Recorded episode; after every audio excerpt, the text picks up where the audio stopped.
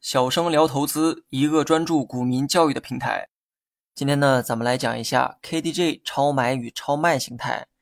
KDJ 呢有一种形态叫做超买和超卖，这也是最能代表 KDJ 指标的形态。那么先来说一下结论：超买是卖出信号，超卖是买入信号。先记住这个结论哈，然后再认识一下具体的形态。股票 K 线图的下方都会有对应的指标图，我们呢可以把指标切换成 KDJ 指标，如文稿中的图一所示的那样。当 KDJ 指标出现超买形态的时候，股价短期会有下跌的概率。超买形态也是一种卖出信号。这里呢，我们主要参考的是 KDJ 指标中的 D 线，也就是波动最小的那条线。D 线呢一直在零到一百之间波动，当 D 线涨到八十以上的时候，就处于超买的状态，此时呢为短线卖出信号。有人呢可能不太理解超买的这个概念。这里啊，我举例说明一下，指标的数据都采集自股价，所以呢，长期来看，股价和指标的走势啊都是一致的。当股价持续上涨的时候，就说明买入股票的人比较多，或者说买入股票的数量多会更准确一些。而超买的意思就是买的数量太多，超出了一个极值，股价短期呢存在反转的概率。那么由于之前呢是上涨，所以当出现反转的时候。股价呢就有可能出现下跌，这也是为什么超买代表卖出信号的原因。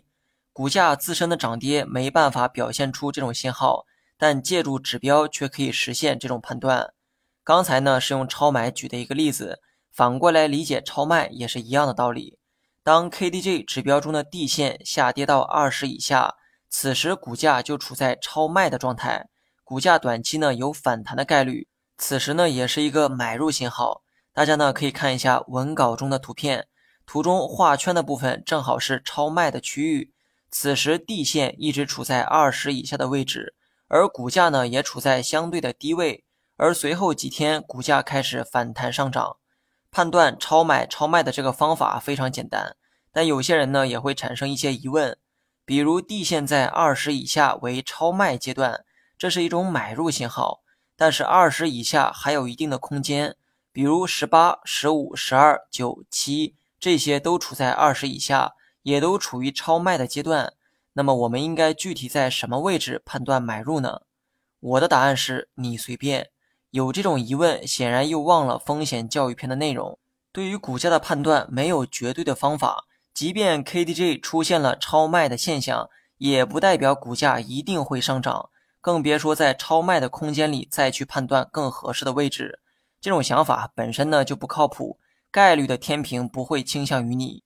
我只能说地线在二十以下，越低越好，越低代表股价超卖越严重，短期出现反弹的概率会更高。至于在二十以下，具体能走多低，这个就不是你能判断的。或者说，这种想法本身呢就很可笑。你参考指标就是为了用它来判断股价的变化，结果你现在却想判断指标自身的变化。父母的长相决定了孩子的长相，但有人想单独预判孩子今后的长相，仔细想一想，是不是很可笑呢？那么刚才呢是用超卖举的一个例子，超买呢只需要反过来理解即可。地线在八十以上，越高越好，股价短期出现下跌的概率啊，自然也会更高。至于地线具体能走多高，你去问地线，反正我是给不出答案，我只知道肯定不超过一百。好了，本期节目就到这里，详细内容你也可以在节目下方查看文字稿件。